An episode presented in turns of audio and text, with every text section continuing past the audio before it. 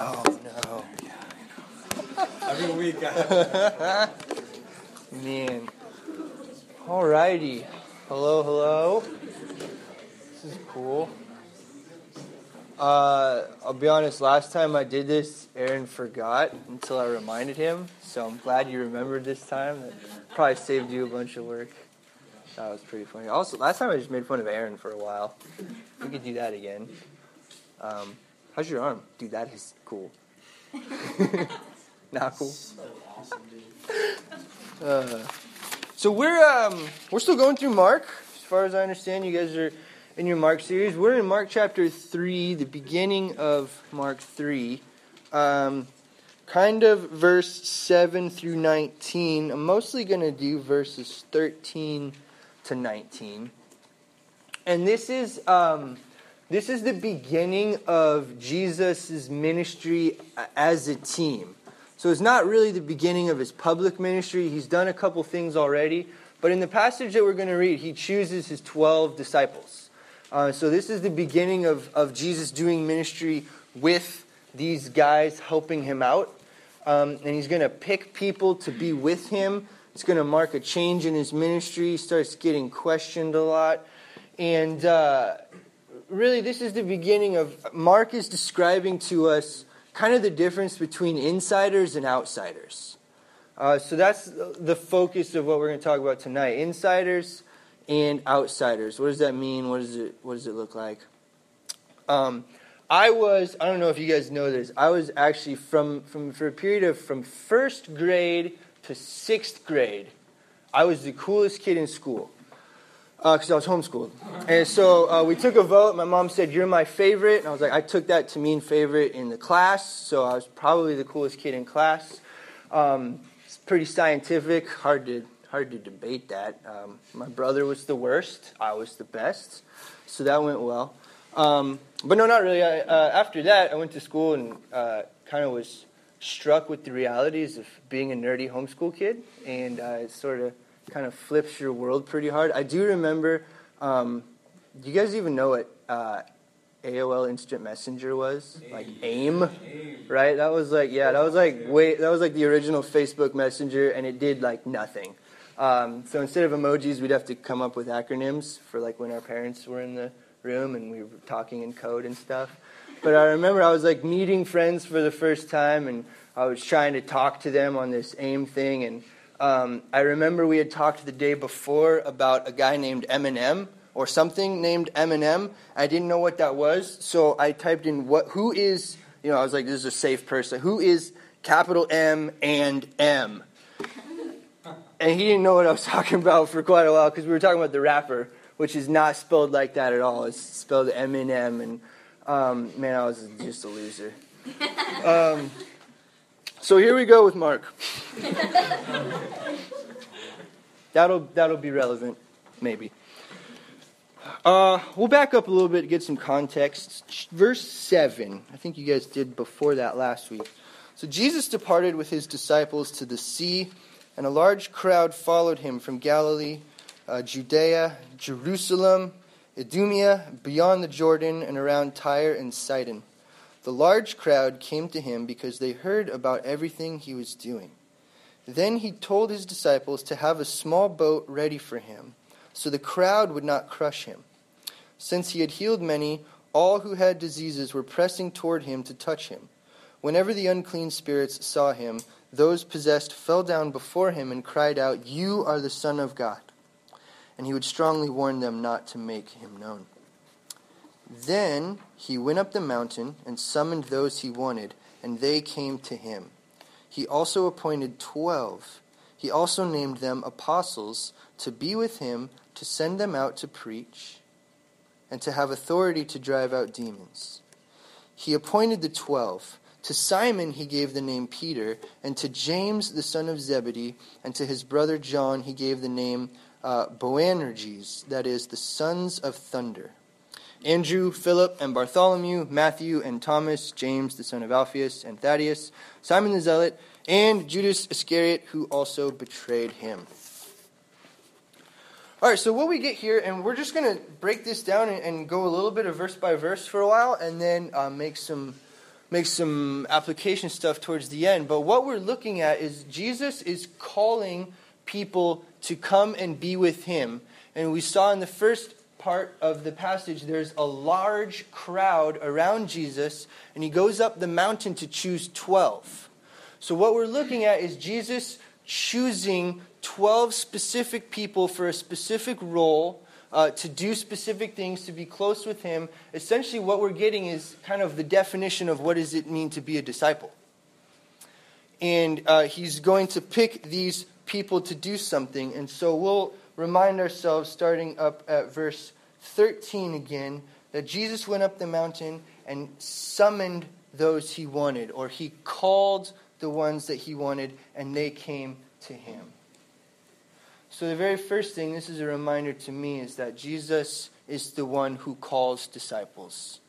Uh, disciples didn't go looking for Jesus. Jesus calls us. And if you guys don't know, uh, this actually never happened until Jesus did it. Rabbis, Jewish rabbis, would not go and pick people. The people would have to go sign up. If you wanted to be mentored by a, a rabbi, you actually had to go find him and get permission to be mentored by him.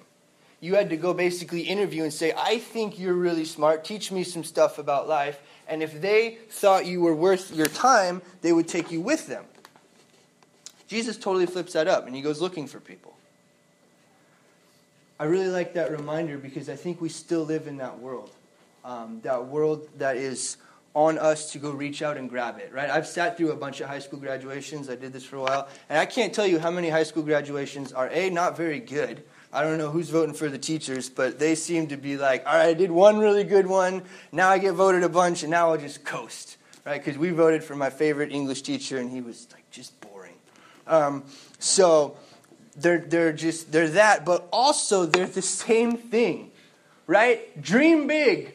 Go get it. Whatever you want, you could have it. Just achieve. Joe, Don't ever stop working. They're all this work hard mentality and you'll be rewarded. And that's totally the world that we live in.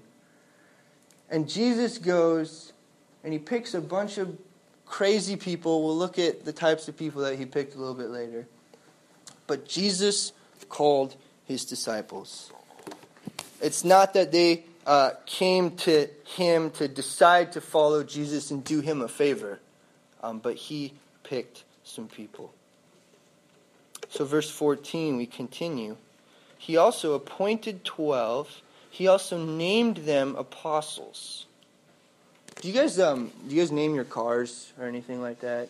You guys do that? There's a couple, yeah. So who gets to name stuff?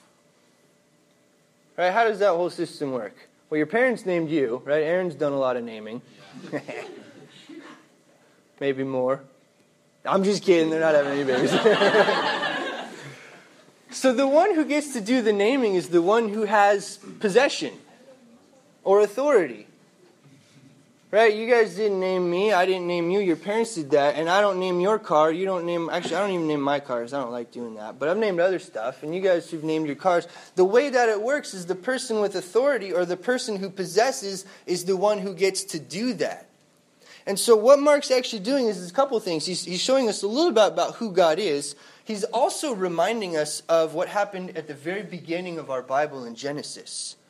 Um, because in the original language, this is a really weird sentence. It says literally, Jesus made 12.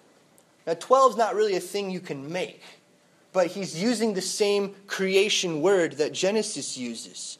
And so Mark's saying just that God made the world, Jesus made 12, and then he says again that he named them.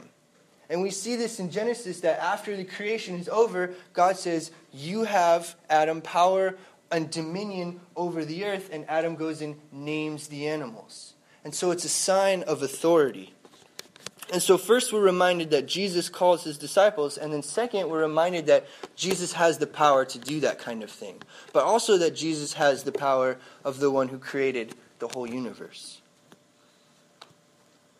And so, now in verse 15, he's going to, he's to give a job description. So, this is what it means to be a disciple. actually, we're still at the end of verse 14. He named them apostles or disciples to be with him, to send them out to preach, and to have authority to drive out demons. So here it is. There's kind of three clauses in there. Um, to be with him, to have authority, or to, to send them out to preach, and to have authority to drive out demons. So here's the second piece of what is so crazy different about the way that Jesus does this. Um, any job description that you guys will probably have to look at, or any application that you guys will have to do as soon as you leave high school, and trust me, you have to do a lot of them. It's really annoying. They tell you what you do. Almost every single one tells you what you do. They tell you the tasks that are involved. They tell you the things that need to get accomplished. They tell you the type of performance that needs to be delivered. And so Jesus' first job description of a disciple is really interesting because it's not that. Jesus' first description of what it means to be a Christian is to be with Him. There it is. There's part one. There's the first half. There's the number one rule. It's to be with Him. So it's first and foremost, it's a description of who we are. This is a, a, a, part of our identity. In fact, it's the biggest part of identity. And so to be uh, an insider, we're talking still insiders and outsiders, as Jesus is building his team and he's, he's saying, this is, this is what it looks like to be close to me. This is what it looks like to be one of my chosen and loved disciples. And the, the task is to, to be with him. I think this is a very very hard reminder for us, and it's a really important reminder because we, I think, are really often focused on what it is that we need to do. And, and we just want the list or we want the thing that we can do uh, because that makes more sense to us. But Jesus says first, before you focus on what it is that you're supposed to do, Focus on who it is that you are. And who you are is, we've already looked at this. We just saw it in 14 words. You've been called by the creator of the universe, by the one who has the power, the same power as the God who made the heavens and the earth. And you've been named. And now you're given this description, and it begins with simply to be with me. And so, who we are is this incredible redefinition of identity, and it takes all of the pressure away from what do I have to do? How do I have to get there? And Jesus says, before you do that, can you just be with me? And so, the challenge for us is to remind ourselves to stop being focused on doing Christian things and to be focused on have we interacted with this Jesus lately? Do we talk to him? Um, these are actually, I was hit really hard with this this morning, and I wasn't even thinking about the passage. I um, wasn't on here yet. And I was struck with just not wanting to do the things that I'm doing anymore, and I was struck with wanting to be better at the things that I'm supposed to be good at. And this reminder here that sometimes we need to literally, here's what it looks like in 2017. We need to put the phone down, we need to stop with the YouTube, all of the things that take our mind and either are neutral or negative or just nothing, and we need to interact with Jesus. And as we'll see as we continue, He will reward our being with Him. Because here's the second thing is to send them out to preach. So he calls them, he renames them. He says, Here it is, you're to be with me. And then he sends them out to preach. And so the, the way that Jesus builds his kingdom is so different than the way that we would build the kingdom. He takes people, he brings them in, he says, I've already chosen you, I've already loved you, I have done the work, I have brought you close to me, you are in, now go out. Go out and do what I have done. And that's why you see the types of things that Aaron does for you guys down here, the things that did not happen before Jesus did them. That of being like Jesus, of going to other people, of meeting others where they are, of going and finding the outsiders and making them the insiders. And Jesus sends them out. He brings them in and he sends them out. And the third one is actually really interesting. That's verse 15 right there. It's very short. So the third thing to do as a disciple of Jesus Christ is to have authority to drive out demons. So I had to think about this for a lot because I didn't really want to come down here and do a whole talk on demonology because then I have to go defend it to Aaron and that's like five lunches and I don't have time for that. So I was trying to think about what, how does this work. so for those of you uh, who have been here a while, actually for everybody, what the heck? Um, how many how many demons are getting cast out in the Old Testament? Right, so we're not very far into the New Testament. So Genesis, all that other stuff. It's really, really uncommon. How many demons are mentioned in the New Testament letters, right? When we read Romans, when we read 1 Corinthians, when we read 1 John, how many demons are being talked about? It's not very many. It's this really, really interesting thing in our Bible. When we read Matthew, Mark, and Luke, and John, they're everywhere. And you're like, oh my goodness, this world that we live in in 2017 makes no sense to the Bible because Jesus is walking around casting out demons on a daily basis, or so it seems. But, and then we forget that that's actually unusual, even for them. It's not happening all of the time. You'll get Paul writing about spiritual forces. You'll get Paul writing about the authority of the world, but you don't get have communion, love your neighbors, cast out thine demons. That's just not part of the normal majority of the Bible. So, what is going on with that idea? And then what's going on here? Well, it's this crazy thing where Jesus shows up and the world is not the same for a few years while Jesus is doing the mission of God and Jesus has come and he's resisted. So while Jesus walks on earth, the devil is throwing a lot of opposition at Jesus. And what we're seeing is this clash that Jesus has come to do the work of the kingdom of God, and the devil is trying to resist it. And for whatever reason, while Jesus was on earth that a lot of times took the form of uh, people possessed by demons, demonic forces, all of the things that you'll see actually next chapter, you'll see a really well known one in the book of Mark. So, how does, how does that apply to us? If, if that was a special thing for Jesus, how does that apply to us? As Jesus comes to do the work of the kingdom of God, he's being resisted by the devil evil has come to prevent Jesus from doing the good things that he is from that he came to do. Evil is trying to resist Jesus making himself known. Evil is trying to resist God's touch on the created world being recognized as such. Evil has come to prevent Jesus from making the gospel known. And all of that still happens today. All of that. And so, one of my favorite pastors is Matt Chandler, and I love the way that their church goes about trying to interpret, interpret this idea. Is they say one of the reasons that their church exists, exists is to push back darkness. I really, really like that. One of the reasons that we have been called to be with Jesus and be a disciple is to push back darkness is to notice that there's a disconnect between the God that we love and worship and the things that are in our Bible and the way that the world looks today. Something's broken, and actually, there's something we can and should do about some of those things. We've been called to push back darkness.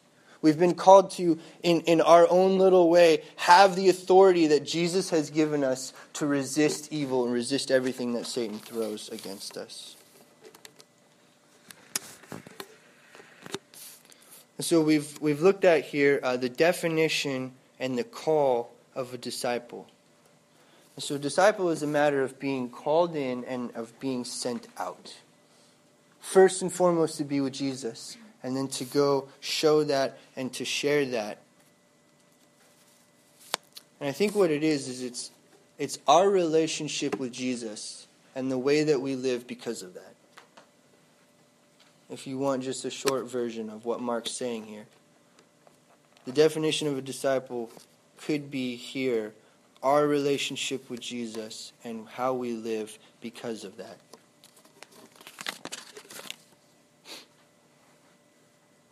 So let's continue here. You guys ever thought about the names that are here? The names of the apostles. Um, Peter, James, John, Andrew, Philip, and then a bunch that are kind of hard to pronounce Bartholomew, Thaddeus, Judas, Matthew, Thomas, those are kind of normal. James. Uh, now, when we when we talk about most of the disciples, we know Peter, James, John. Maybe we know Andrew or Thomas, and then the rest, a whole bunch of them get lost, right? They get lost to the point where the only time that they're mentioned in the Bible is right here. Hold on to that thought for just a second. Here's a list of 12 guys Five or six of them you might see pop up in other places, and about half of them, the only time that you see their name in the Bible is in one of these two lists. And yet Jesus picked 12 people. Did he mess up?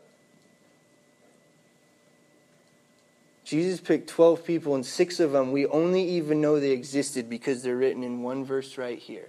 Here's what I think that means not everyone in the kingdom of God has to be well recognized. The fact that these guys' names are here, even if you've never heard of them, and you'll probably forget by the end of your time in Mark who they were, the fact that their names are here stands as a witness to the truth that the existence of the church, the very fact that there is still church, the very fact that there are still people who want to worship God, that there are people who do what Aaron and I do, all of that is completely in debt to the work of hundreds and thousands and millions of people whose names you'll never know whose role you'll never see. We have no idea how important they were. And yet, they were incredibly important. We say that about the 12 listed here, and we say that about the way that the church works even today. That there will be people who have a voice, there will be people who have uh, maybe a picture on a wall, there will be people who have microphones, there will be people who have podcasts, there will be people who are the, the insiders, there'll be people who are well known, respected, well liked, whatever it is, and then there'll be people that you've never heard of. And they are so incredibly important to the church because it's not about what we do, it's about the fact that Jesus has called us and he's renamed us, and his primary responsibility is to be with him and then to go to share and to show that. I think this is simply here as a reminder and encouragement for us. Uh, because we look around and even churches are guilty of this. Right? How big's your church? Whatever. How cool is your worship team? I am not a cool worship leader, so I'm always like really self conscious about stuff like this. There's people who do, you know. We just got this app and, and it's really helpful for scheduling. But we have this app, and I'm looking at the pricing thing. We're in this like little teeny tiny bracket, and just because we have like less than 50 people who will ever be involved, and you go all the way, and you just keep it, you scroll, scroll, scroll, and there's like if you have more than 2,000 people involved in your ministry, you know you pay like a gazillion dollars. And I'm like, I don't even know 2,000 people. I'm never going to be in charge of 2,000 people. I don't know what it looks like to be in charge of 2,000 people. Never even heard of 2,000 people being involved in one ministry. How the heck would you ever do that? And there's these these mega churches and there's these just this idea that there's Christianity and there's better Christianity. That there's a church and there's a better church. That there's pastors and that there's better pastors. And that's not true. Jesus does not make a mistake by choosing 12 people, some of whom are really well known, some of whom are not. Jesus did that on purpose. How cool is that? For those of us who are never going to be well known, that you're not picked on by accident. how, how, how encouraging is that to remember that the God of the universe has called you because he called you? You never have to strive for some great thing to earn the favor or to pay back, but it's there because he gave it. And actually, almost on almost a side note, but this is a good and healthy thing for the church or for your youth group or for your family as Christians if they're that. However, this looks, wherever Christians are together, God has created us different and we're supposed to be different. And we're supposed to live with our different strengths and preferences and have that work out for good. One more thing on the names, and then we'll wrap it up. Um, the kingdom of God brings even enemies together. Uh, I don't know what it is about my personality. I'm really competitive, but I'm super good at making enemies. Uh, I'll make like I'm really good at so if there's like ten people, I'll make friends with nine of them, and then I'll just pick one guy to be like my arch rival. I don't know why. I don't even really know how I do that. I definitely don't know why I do it. Um, but like I'm in this frisbee league right now, and that's happened on pretty much every single team. There's like one guy that just hates me. I'm like I don't know what my problem is. But we go through life. At least I make enemies. I don't know if you guys do. You're probably nicer than me. Um, but that's just normal. Even if you don't want to call them enemies, there's people you don't like as much. There's people who maybe don't like you as much. There's people you don't really understand that much. There's people you don't get along with. That's all in this list. Simon, uh, Peter, James, John, Andrew, Philip, Bartholomew, Matthew, Thomas, James, Thaddeus, Simon the Zealot, and Judas Iscariot, who also betrayed him. There's a whole lot of information in that list. For one, we get the guy who betrayed Jesus. For another, we get a zealot who's, um, what would, I don't know what a contemporary example of that is. He really, really, really didn't like the government. How's that? So we got that guy. We got some. Uh, we got some super conservative guys in here. We also have a guy. We've got a. We've got a Greek name. So I don't know what his deal is, but he might not even be fully Jewish. We've got a tax collector, and we've got people who are dirt poor, and we've got people who flunked out of seminary. And as you go through the book of Mark in just a couple of weeks, it doesn't take long, they're going to start fighting. and Jesus put all of these people in the same campground all of the time. And so, what God calls us to is this crazy family. I don't know how you guys do it down here, but you've got people that the only thing you have in common with and the only thing that you can agree on is that Jesus Christ is Lord and Savior. And sometimes that's going to be all that you have. And according to Jesus, that needs to be enough. And that's really hard. That's really, really hard. So that's the last piece of what this looks like as we're talking about Jesus making insiders, Jesus defining insiders and outsiders. And he takes all of us weirdos and he calls us and he gives us the same grace. He gives us the same job description. And he says, Now I want you to get along with other weirdos and I want you to do it for the purpose of being with me, going out to show and to share others, and to push back darkness. So essentially, what Jesus is doing right here, and this is the last thing, is Jesus raises the bar. Jesus raises the bar on what it means to be a disciple, what it means to be a Christian. I know Aaron does that here. Uh, I've talked to him, but um, it's funny. I've talked to a lot of people who believe that's actually not a good thing to do, and I've talked to people even about church, uh, but all kinds of stuff, not church. And I say we should raise the bar, and they say, no, if you raise the bar, people won't come. Sometimes that's true, but Jesus raised the bar, and actually, if this is done well, it's a good thing. It's a good thing. Uh, I joined a track team my, my freshman year. I went to Whitworth University to run track, and that was the year coach started making cuts. So they went from 108 athletes to 70. And we went from being like third last in the conference to being conference championships. We won with 38 less people than we had the year before because coach raised the bar. And so Jesus calls these guys here and he says, um, So here's the deal. If you want to be a disciple, uh, by the way, I brought you here, so you're all my disciples. And you're going to be a disciple. Uh, it's free. It's free, but it's super hard. it's like really stupid hard. Do you want in? And people are like, um, it's free? He's like, yeah, it's free, but it's really hard. And that's what, if you are a Christian here tonight, that's what you and I have signed up for. We've signed up to the, for the free grace of God that comes with this simple yet incredibly difficult job description. But we're insiders.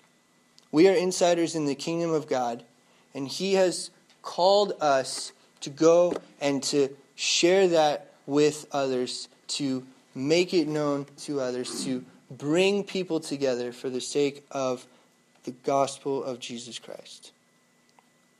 And so while raising the bar is hard, there's a lot of comfort in how Jesus does it. Because he doesn't do it by giving us more tasks. He just tells us honestly what type of life that will be. But he doesn't give us more tasks. The task is to be with him. Let's pray. We God, God, we do thank you for this evening. Um, thank you just for a place that we can come and, and be together and play games, and sing songs, and do stuff like that. Um, thank you for uh, meeting us here tonight. I ask that you would just take the rest of this evening and use it to your glory. And I ask specifically, God, that you would go uh, tonight with each one of these students, um, that you would help them to know you, and that you would encourage all of us as we go here from here that we do not need to be lonely, we do not need to feel excluded, but that we have you as our God. We thank you, we love you, and we praise you. In your name we pray. Amen.